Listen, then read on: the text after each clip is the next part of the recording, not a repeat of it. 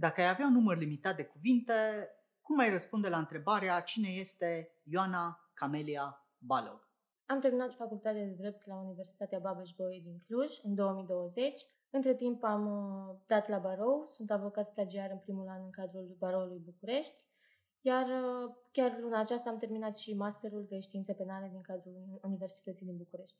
De ce facultatea de drept și mai ales de ce facultatea de drept din Cluj. Cumva, de când eram mică, m-am văzut profesând ca avocat și între timp la liceu am mers pe un profil real pentru că consideram că nu pot să iau o decizie definitivă la o vârstă așa de fragedă. Iar în uh, timpul liceului am fost atrasă tot de materiile acestea care presupuneau un anumit raționament logic, inclusiv logica și argumentare, motiv pentru care am fost și la Olimpiade și se asemăna foarte mult cu admiterea pe care am avut-o la facultatea de drept. Iar uh, am ales Clujul pentru că, după cum se știe, e printre cele mai bune și mai prestigioase facultăți de drept. Am avut și cunoștințe și prieteni care erau aici și astfel am putut să iau o decizie în cunoștință de cauză. Aspect pe care probabil nu aș fi putut dacă alegeam o altă facultate din țară, pentru că nu cunoșteam pe nimeni care să studieze drept în alte orașe. Înțeles. Spuneai că de mic îți doreai să practici în domeniul dreptului. Îmi găsesc că asta e interesant, foarte multă lume uh, spune chestia asta. Eu de mic voiam să fac uh, dreptul. De unde totuși a de unde a apărut această pasiune pentru drept? Ai pe cineva în familie din domeniul dreptului?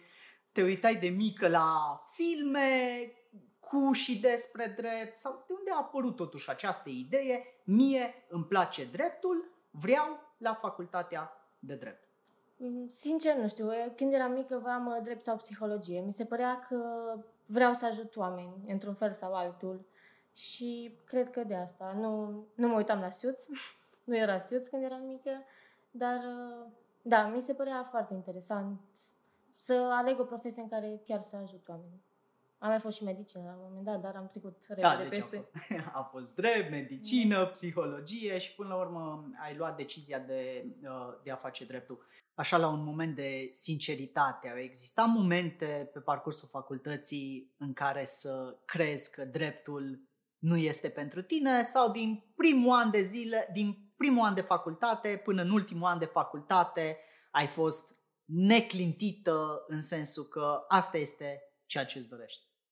Eu nu cred că este student care să nu-și pună întrebarea asta cel puțin o dată în timpul facultății, mai ales în sesiune.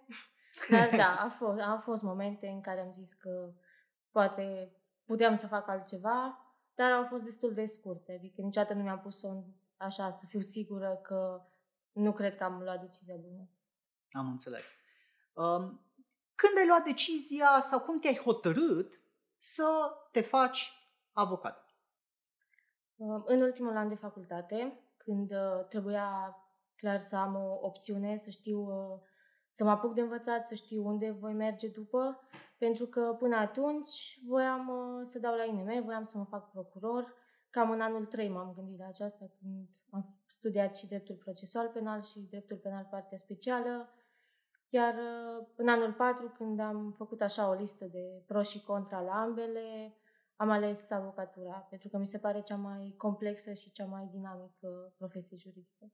Mhm. Deci ai vrut să te faci procuror și până la urmă ai luat decizia să te faci avocat și cântărind între cele două profesii ai ales avocatura pe motiv că ar fi o profesie mai dinamică și mai uh, complexă decât uh, activitatea de, de procuror, corect? Da, și mai independentă, bineînțeles, pentru că E, în avocatură, în primul rând, poți să-ți alegi tu dosarele, poți să îți alegi o anumită nișă pe care să mergi, poți să-ți alegi clienții și e o independență și la nivel social. Da? Și mai multe restrângeri în cadrul magistraților. Am înțeles. Își formează studenții de drept încă din timpul facultății o imagine despre justiție sau despre avocatură um, fără să ia contact direct și nemijlocit cu o astfel de profesie? Sau te-aș întreba, ți-ai creionat tu când erai încă pe băncile facultății. O imagine despre cum ți-ai dori să fie avocatura sau dreptul în general după ce termin facultatea? Ți-ai, ți-ai pus această problemă? Nu cred că m-am gândit cum mi-aș dori, dar în mod sigur mă așteptam să fie altfel. Adică la facultate pur și simplu ai o speță, faci încadrarea juridică, aplici normele de drept, totul pare foarte ușor, foarte logic, speța e ușoară, iar când ajungi să profesezi efectiv, uh, ai mult mai multe probleme. Combin și dreptul substanțial cu dreptul procesual, ceea ce în facultate nu prea faci când rezolvi spețe și responsabilitățile sunt mai mari și consecințele mult mai mari. Adică nu poți să faci o greșeală pentru că poate avea consecințe să ducă chiar la pierderea libertății clientului. Și atunci, da, cumva nu m-am așteptat să fie așa de solicitant și așa de să ai așa de multe responsabilități.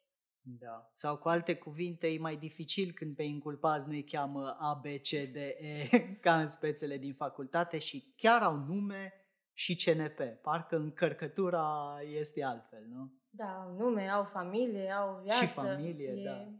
diferit. Da, pot să zic că a fost cumva un șoc și o diferență foarte mare. Mai ales că în facultate noi învățăm să rezolvăm spețele din prisma acuzării, cum ar veni.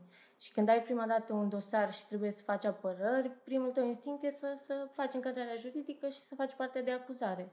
Și e da, destul de greu la început să înveți să fii de partea, să faci partea apărării. Da. Așa este, să știi că chiar ai punctat foarte bine aici. Pe de altă parte, eu întotdeauna am zis că un avocat bun trebuie să aibă și o gândire de procuror. Pentru că, cel puțin, asta este și abordarea mea. Eu tot timpul când văd un dosar, mai întâi gândesc dosarul ăla din perspectiva unui procuror și doar astfel pot să-mi dau seama dacă acuzația este cu adevărat una rezonabilă sau nu. Că dacă gândești dosarul ăla din prima, din perspectiva unui avocat, noi avocații fiind biasați, acum cred că indiferent dacă ești judecător, procuror sau avocat, la un moment dat ai un grad de bias, ceea ce e regretabil, dar este, este o realitate. Dacă abordezi din prima problema ca, ca un avocat biasat, vei concluziona de la bun început, a, acuzația asta nu e deloc rezonabilă și așa mai departe. În schimb, dacă ce mai întâi să ai o gândire de procuror cu privire la uh, dosarul uh, respectiv, cred că poți să ajungi la o concluzie mai neutră și mai apropiată de adevărul juridic sau, mă rog, indiferent despre, despre ce discutăm acolo. Uh, având în vedere că în perioada asta mulți absolvenți de drept se pregătesc pentru admiterea în profesia de avocat,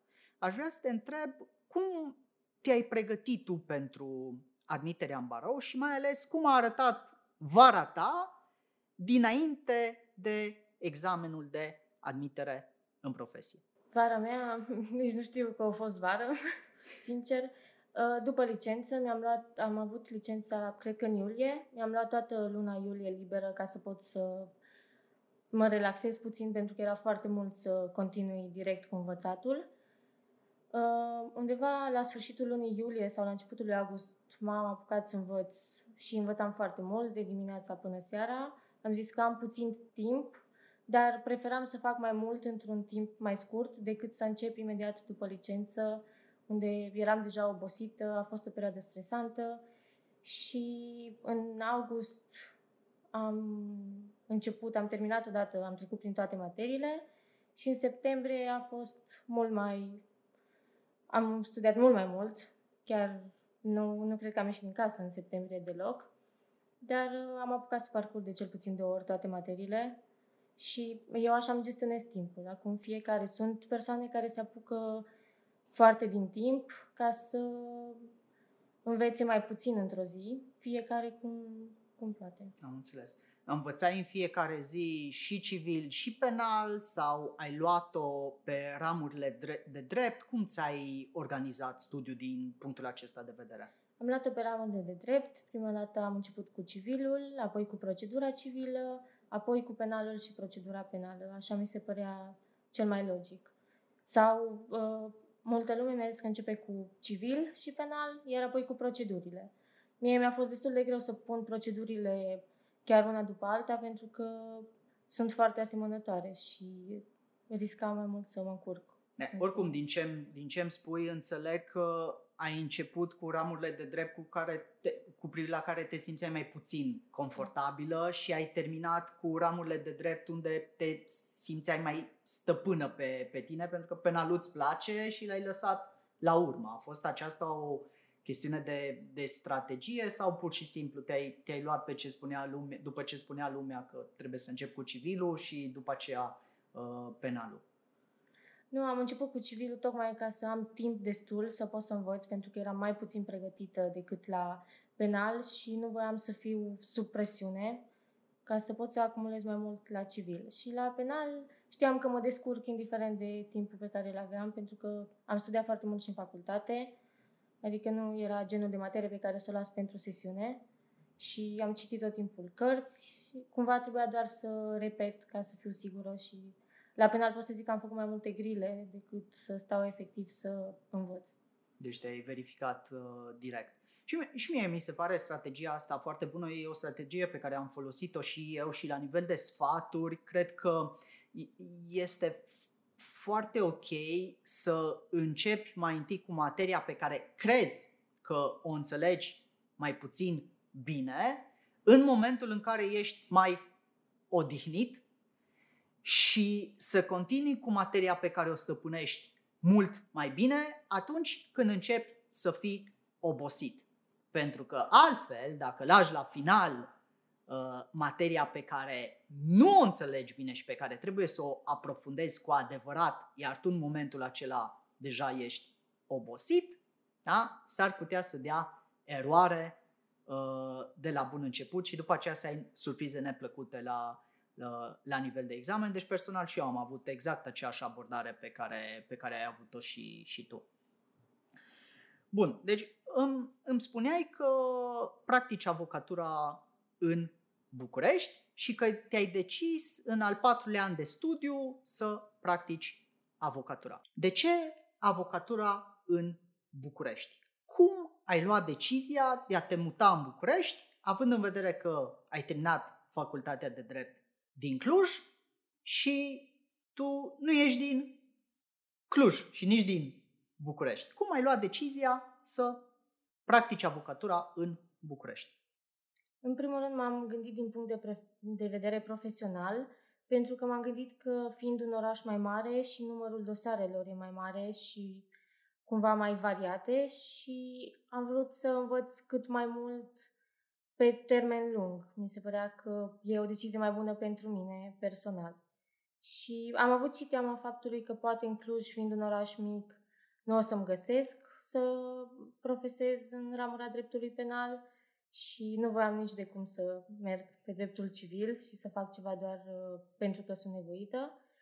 Și așa am ales București pentru că e cel mai mare și oraș. Am înțeles. Deci a fost temeria că nu-ți vei găsi maestru în domeniul uh, dreptului penal în orașe mai mici decât București, că n-am calificat neapărat uh, metropola Cluj ca fiind uh, un oraș foarte mic, dar, mă rog, clar este uh, mai mic decât Bucureștiul, deci această frică uh, cu privire la posibilitatea de a nu-ți găsi maestru și uh, posibilitățile de a te dezvolta din punct de vedere profesional altfel, într-un oraș precum București, unde sunt mai multe dosare, complexitatea poate este alta uh, și așa mai departe. Orașul a cântărit în vreun moment cu privire la decizia pe care ai luat-o. Sau uh, te-aș întreba altfel, pentru a încerca să intru în uh, mintea unui tânăr absolvent de drept.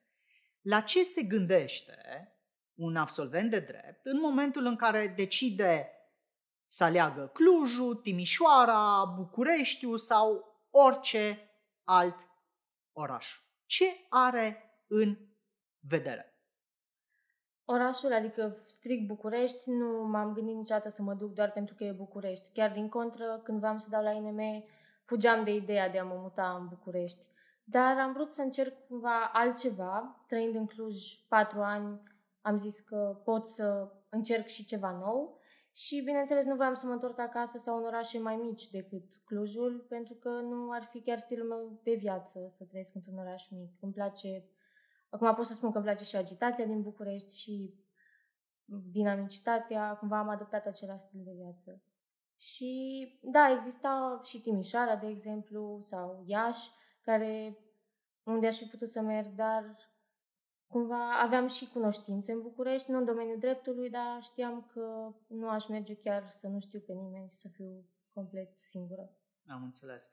Spuneai că una din fricile tale, și asta cântărit și la, în alegerea orașului în care urmează să, să profesezi, este, era cea legată de identificarea unui maestru.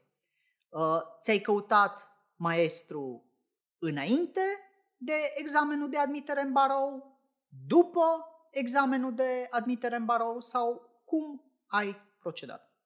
Uh, eu mi-am căutat maestru doar după admiterea din barou, după ce mi-am luat un pic de timp să mă relaxez și sincer a fost o greșeală pentru că cunoscând lume uh, în acest domeniu și avocați stagiari în București, mi-au, mi-a spus cam toată lumea că ei și-au căutat pe parcursul verii și cumva obținuseră acel post de avocat stagiar, doar că trebuiau să intre în barou, era ca o condiție. Și eu mi-am găsit foarte greu, probabil din acest motiv, că am aplicat destul de târziu și mi-ar fi plăcut probabil să știu dinainte că ar fi trebuit să-mi caut, chiar dacă nu în timpul verii, măcar să am pregătit CV-ul și scrisoarea de intenție pentru că durează ceva să le faci și așa cum trebuie. Mie mi-a luat ceva timp și măcar dacă le aveam pregătite puteam să încep să aplic imediat după primirea rezultatelor. Deci recomandarea ta pentru uh, absolvenții de drept ar fi să, de preferat, să nu aștepte obținerea rezultatelor de la admiterea în profesie, ci să-și găsească eventual un maestru așa, sub condiție suspensivă, în măsura în care și intră în barou, să fie luați de uh, respectivul maestru. Da, da. Sau cel târziu, chiar când se primesc rezultatele, să aplice, adică să aibă totul pregătit. Pentru că se ocupă foarte mult locurile și mai ales în ramura aceasta a dreptului penal. Pentru că mi se pare, nu doar în București, cred că și în Cluj era la fel, sunt mult mai multe locuri pe civil decât pe penal. Și atunci e mai bine să, să fii sigur dinainte că da. ai un loc. E, e adevărat, cu siguranță sunt mai multe uh, locuri în civil, plus că niciodată nu poți să știi cât de mulți intră în barou. Iar asta contează foarte mult în ceea ce privește numărul de candidați per locurile de stagiari. Da? Locurile de stagiari sunt limitate pentru că maestrii nu sunt nelimitați, da? din fericire sau din uh, uh, fericire, motiv pentru care mm, e, e de preferat să-ți cauți cât mai repede pentru a nu avea surprize neplăcute. Plus că sunt multe situații în care îți găsești un potențial maestru, poate chiar mergi la practică la el înainte de examenul de admitere în profesie, pentru că majoritatea maestrilor cam vor să testeze omul, nu-l iau așa chiar pe necunoscute, deci există și astfel de situații, dar majoritatea preferă să testeze cât de cât, să vadă ce, ce poate omul respectiv și există situații în care respectivul om nu reușește să intre în barou, dar cu toate astea rămâne să facă practică încă un an de zile la avocatul respectiv, urmând să devină avocat stagiar anul următor. Da? Deci s-ar putea să apară niște oportunități la care poate nu te gândești, chiar în situația nefericită în care nu reușești să, să-ți iei examenul de admitere în profesie. Altfel, dacă aștepți mai întâi rezultatele, da, o să-ți fie mult mai dificil să te duci la un potențial maestru să spui uite, mi-am căzut examenul, dar totuși aș vrea să fac practică la dumneavoastră și um, așa mai departe. Deci, cu alte cuvinte, niciun absolvent de drept nu are nimic de pierdut, ci doar eventual de câștigat dacă își caută maestru mai repede. Da? da. Deci ești de acord acum Da, eu mă gândeam așa peste vară că e prea devreme, că nu pot să trimit e mail cumva nu mi-am pus problema că poate nu aș găsi. Da. Și acum pot să zic că aș fi făcut asta. Dacă ar fi să fac din nou, aș fi căutat din timp. Și și cu practica, cum ai spus, mi se pare foarte important, mai ales pentru cei care, de exemplu, vor să rămână în Cluj, să facă practică în timpul facultății, să cunoască cât mai mulți avocați în domeniu, dacă vor să meargă pe avocatură, pentru că, cum ai spus și tu, există situații în care maestrii uh, iau studenții pe care i-au avut în practică pentru că e mult, îi cunosc mai bine, știu cum lucrează, decât să aleagă un altul care nu a făcut practică, chiar dacă ar putea fi cel mai bun. Da. Bine, asta este foarte ușor dacă rămâi în orașul unde ai fost și, și student, că altfel e un pic mai dificil să te duci, tu, tu ești student la Facultatea de Drept din Cluj, dar mergi și faci practică în București, pentru că te gândești totuși că ai dori să profesezi în București. Asta complică lucrurile, deși cunosc situații în care studenții vara din Cluj s-au dus, au făcut practică în București, da? chiar în ani succesivi, după care au ajuns să profeseze în București, chiar la cabinetele unde au făcut practică în studenție, ei fiind din Cluj.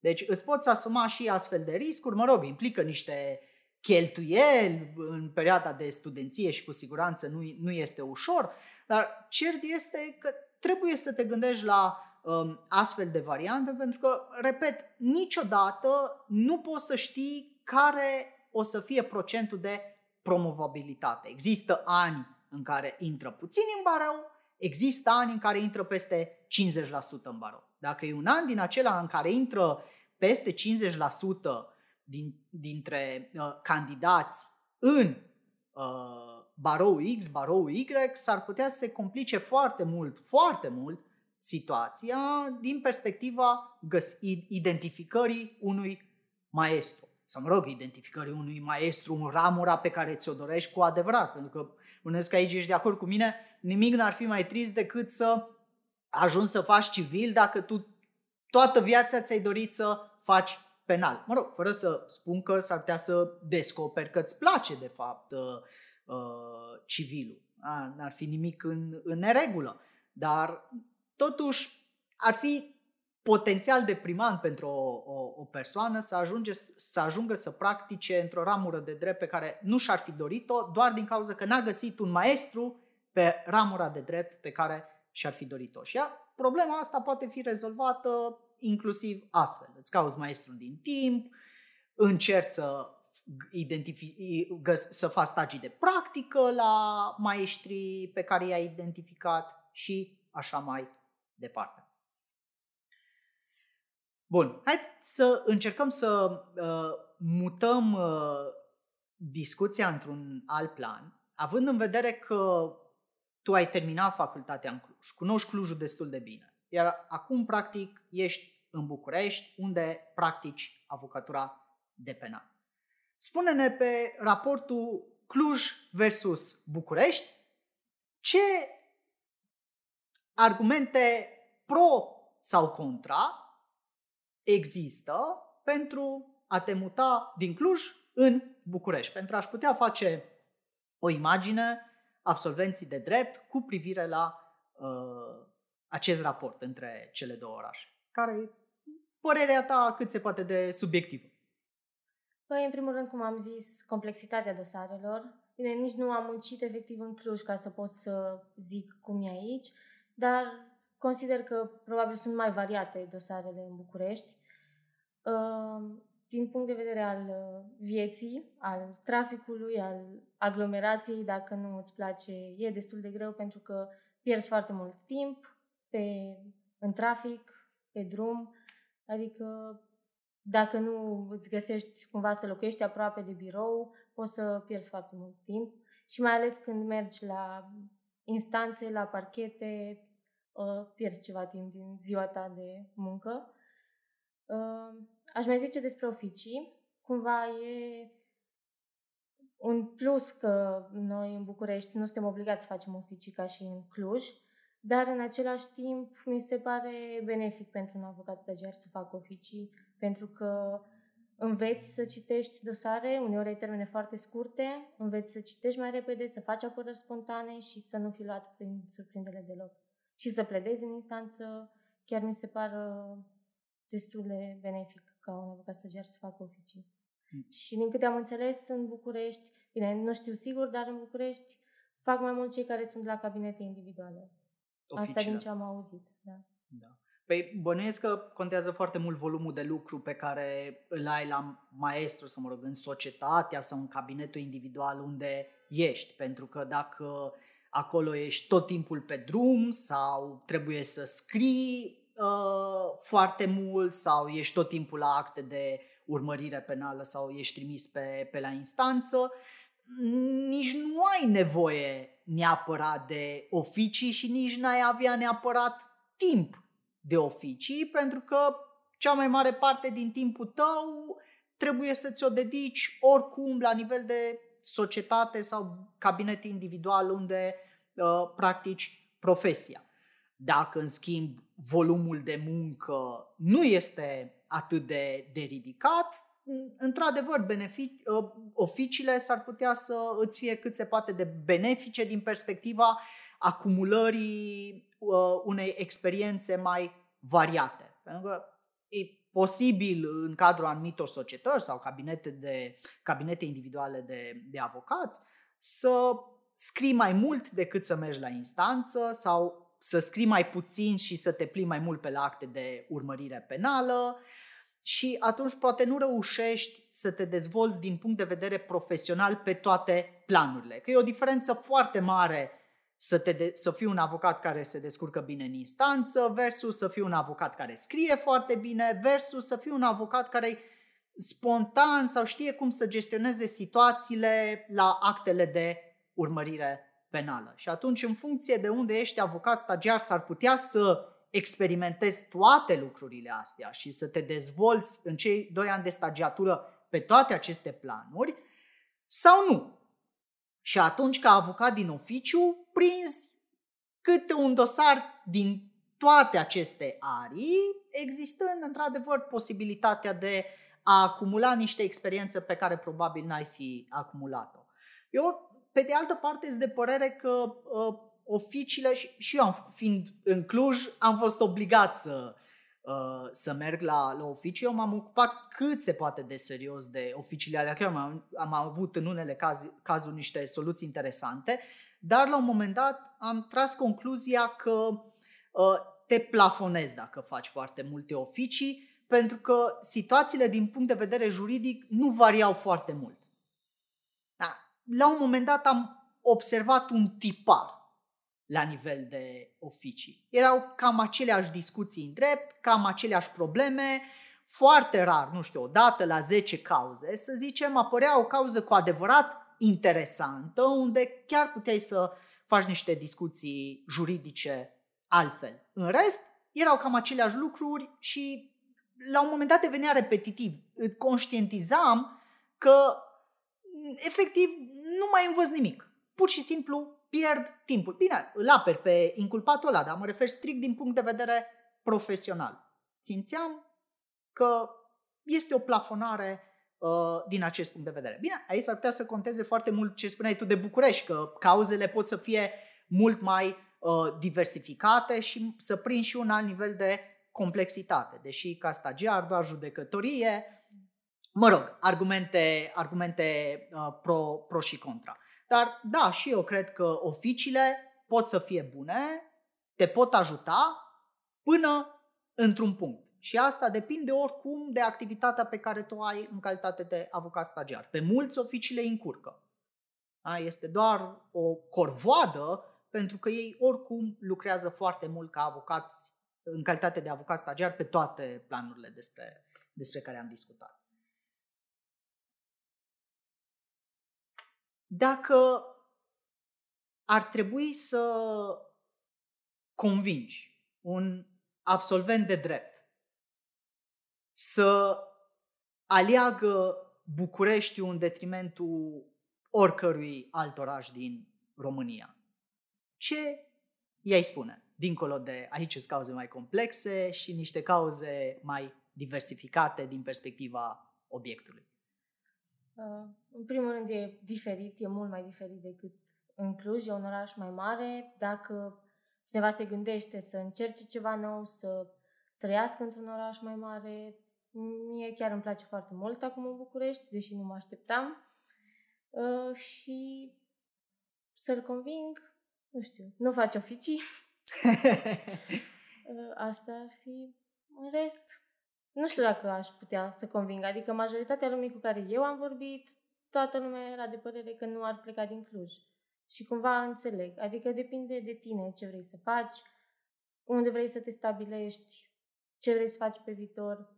Eu nu m-am gândit neapărat pe termen lung. Eu am vrut să văd cum e și o altă perspectivă. Am vrut să, chiar am vrut să fac și masterul acolo, să văd cum e.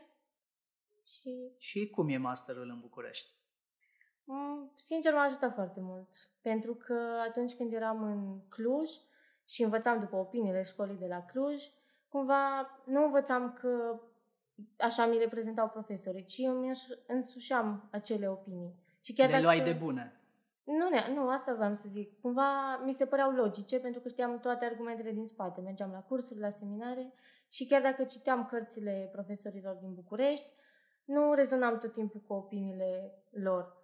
Iar uh, faptul că am participat la cursuri și am văzut așa toate argumentele din spatele unei opinii juridice, mi, se, mi s-a părut foarte benefic pentru mine. Pentru că, în primul rând, ca avocat, tu trebuie să faci apărări după interesele clientului și atunci poate o opinie să fie mai, să te ajute mai mult decât alta. Și mi se pare important cumva să, să înțelegi, să înțelegi argumentele din spatele fiecărei opinii. Da. Pentru a încerca să mut discuția uh, și în alt plan, te-aș întreba așa. Au existat niște șocuri pe care le-ai avut în momentul în care ai ajuns avocat stagiar în București. Mă refer aici fie la domeniul juridic, fie la viața din uh, București. Au fost niște șocuri, niște lucruri la care nu te așteptai sau te-a luat așa prin, prin, prin surprindere? Mm, da, în primul rând volumul de muncă, adică știam că o să fie mult mai mult decât la practică, evident, dar fiind și primul meu loc de muncă, nu prea știam la ce să mă, să mă aștept. Uh, a existat un volum foarte mare, adică este un volum foarte mare de muncă. Uh, cumva a fost un șoc, mai ales că trecerea aceasta de la studenție, la munca efectivă, unde încep responsabilitățile, atât față de tine, dar mai ales față de ceilalți, e o schimbare destul de majoră și alegând să fac asta într-un oraș ca și Bucureștiul, unde nici nu prea cunoșteam pe nimeni în acest domeniu, a fost un pic mai dificil la început să zic așa, dar m-am acomodat ușor cu acest stil de viață. Am înțeles. Uh, din punctul tău de vedere, cum ar trebui să arate viața unui avocat stagiar pentru buna dezvoltare profesională a acestuia? Care ar fi, cu alte cuvinte, care ar fi cadrul optim sau scenariu ideal pentru buna dezvoltare profesională a unui avocat stagiar? Cred că să se implice cât de mult în toate dosarele, să facă și, cum ai spus tu, partea de redactare, partea de instanță și partea de uh, a merge la efectuarea actelor de urmărire penală, pentru că așa poți să înveți, uh, cumva să vezi complexitatea profesiei. Deși sunt de părere că Poate și în penal ar trebui împărțită această să se facă consultanță și litigii, pentru că sunt unii care se descurcă mult mai bine într-o anumită parte și nu în cealaltă. Dar ca avocat stagiar consider că ar trebui să faci toate, toate aceste lucruri ca să vezi exact ce îți place și ce, la ce ești bun. Da, să știi că sunt și eu de acord cu tine cu privire la, la problema asta, adică și eu văd ca Uh, pe viitor, e mai în regulă să avem avocați litigators foarte bine pregătiți, avocați pe partea de consultanță foarte bine pregătiți, fie că aici în domeniul consultanței includem și partea de scris, de cercetare din punct de vedere juridic, documentare uh, și așa mai departe. și eu aș separa cum, cumva uh, aceste segmente de, de activitate, pentru că și eu am observat că unii avocați sunt foarte buni avocați, pledanți, dar nu scriu atât de bine, iar alții se simt foarte confortabili să scrie și o fac foarte bine, dar nu se simt atât de confortabil să fie în fața instanței și să pledeze. Da? Deci, personal și eu cred că ăsta este viitorul. Pe de altă parte, ca și avocat stagiar, cred că e bine să experimentezi uh, din toate câte puțin, iar după aceea să te axezi pe ce îți place ție mai mult și pe ce crezi că te pricepi mai bine. Am putea spune că un avocat complet, excepțional, le poate face pe toate uh, foarte bine.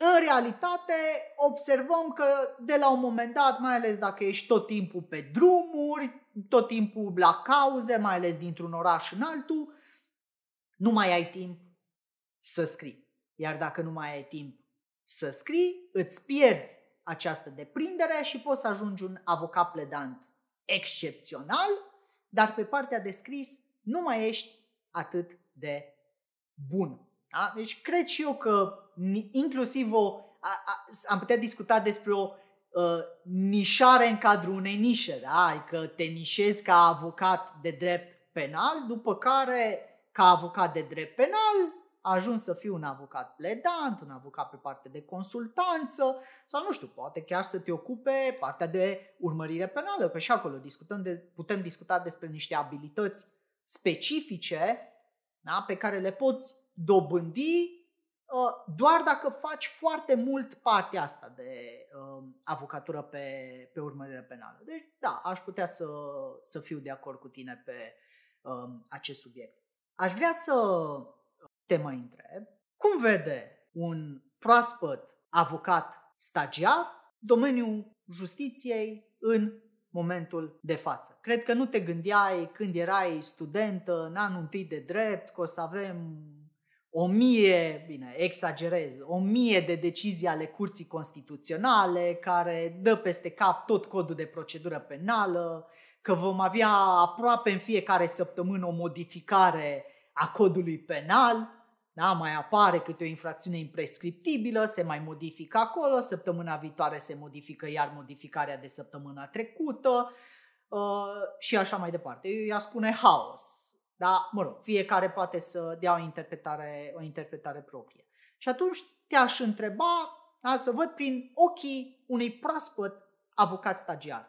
Cum vezi tu justiția în anul 2021?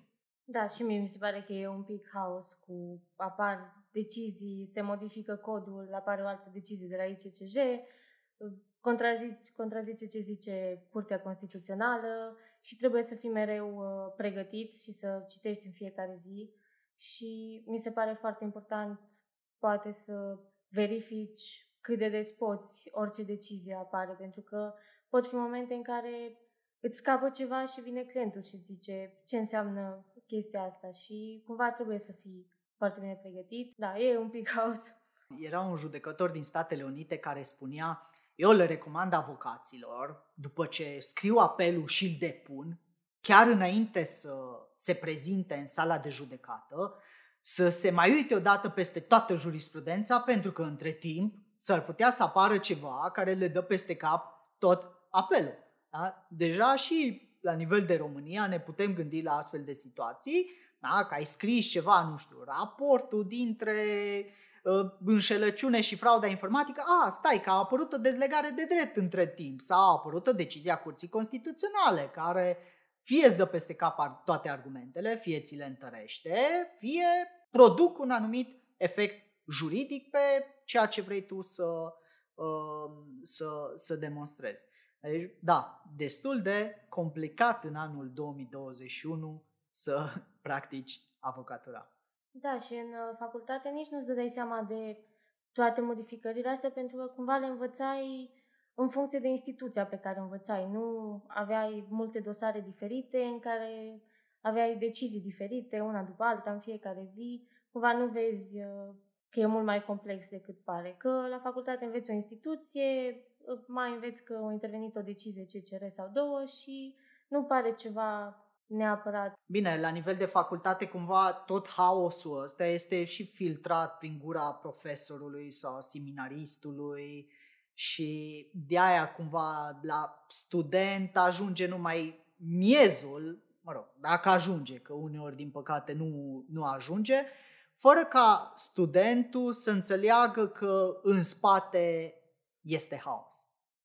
Da? Poate asta poate să fie și o critică la nivelul uh, sistemului educațional, pentru că poate ar fi de preferat ca studentul să fie trecut prin haos încă din facultate pentru a se acomoda cu haosul. Pentru că dacă în facultate totul este așa disciplinat și filtrat, da? când ajungi să iei contact cu viața reală, două săptămâni și ești de, depresiv.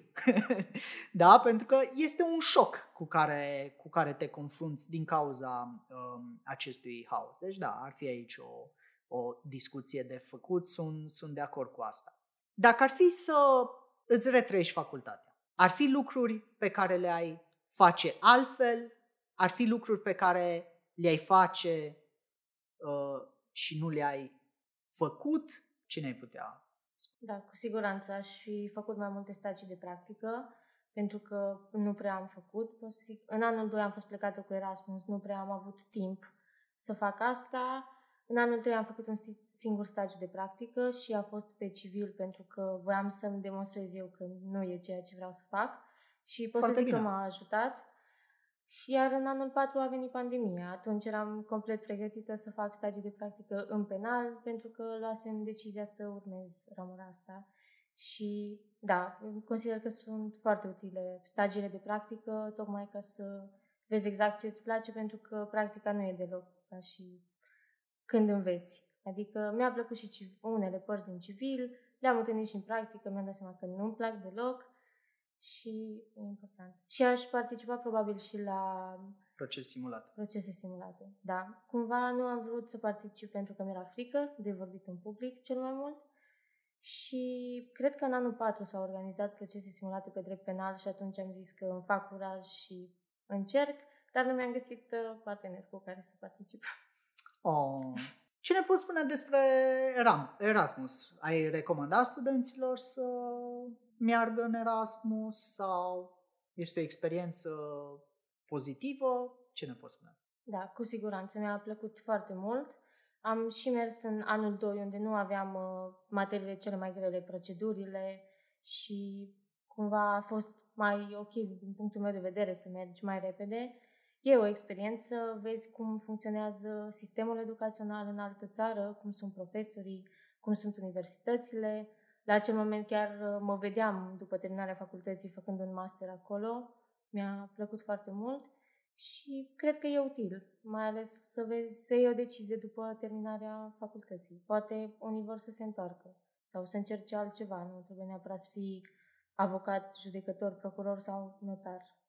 Plus că mi se pare că dacă ai astfel de experiențe, îți dai seama că, de fapt, nu suntem nici noi chiar atât de mici. Da? Ci mai cunoști niște italieni, niște spanioli care vin prin Erasmus și când îi vezi cum gândesc și cum vorbesc și cum înțeleg uh, lucrurile, îți dai seama, na, poate avem noi un complex de inferioritate pe care nu ar trebui să, să-l avem. Cel puțin asta a fost experiența mea sau concluzia la care am ajuns eu după ce am avut uh, contact și cu oameni uh, din afară. Că avem acest complex de inferioritate, poate uneori este justificat, dar de cele mai multe ori nu. Pentru că diferențele, chiar dacă am putea să spunem că la, la nivel de sistem educațional clar există diferențe, cel puțin la nivel de abordare, de infrastructură uh, și așa mai departe, dar la nivel de oameni de cunoaștere, da, nu cred că diferențele sunt chiar atât de majore. Deci, cel puțin din punctul ăsta de vedere, mi se pare că astfel de experiențe sunt foarte pozitive pentru că dobândește o anumită încredere în tine. Plus că poate, nu știu, după ce faci un Erasmus prin Olanda sau unde ai făcut Erasmus? În, exact, în, în Olanda. și tu ești student în Cluj, când te duci în București zici, e, adică am trăit șase luni în Olanda, o să mă descurc și aici. Da? Și cumva îți dă acea încredere în tine că poți să te descurci oriunde și că nu este o problemă să iei în piept un oraș mare. Mulțumesc foarte mult că ai acceptat să iei parte la uh, această discuție. Înainte să încheiem, ți-aș mai pune o întrebare sau mai degrabă o provocare și anume dacă ar fi să recomanzi ceva unui student la drept, unui proaspăt absolvent uh, de la drept sau unui proaspăt avocat stagiar, ce i-ai recomanda? Să facă ceea ce îi place, indiferent de provocările care apar sau de părțile rele pe care le poate întâlni pe drum. Adică să aleagă probabil drumul cel mai greu și să ajungă undeva unde își dorește cu adevărat, decât să aleagă ce e mai ușor, dar pe termen lung să nu, să nu fie satisfăcut de alegerea făcută. Interesant.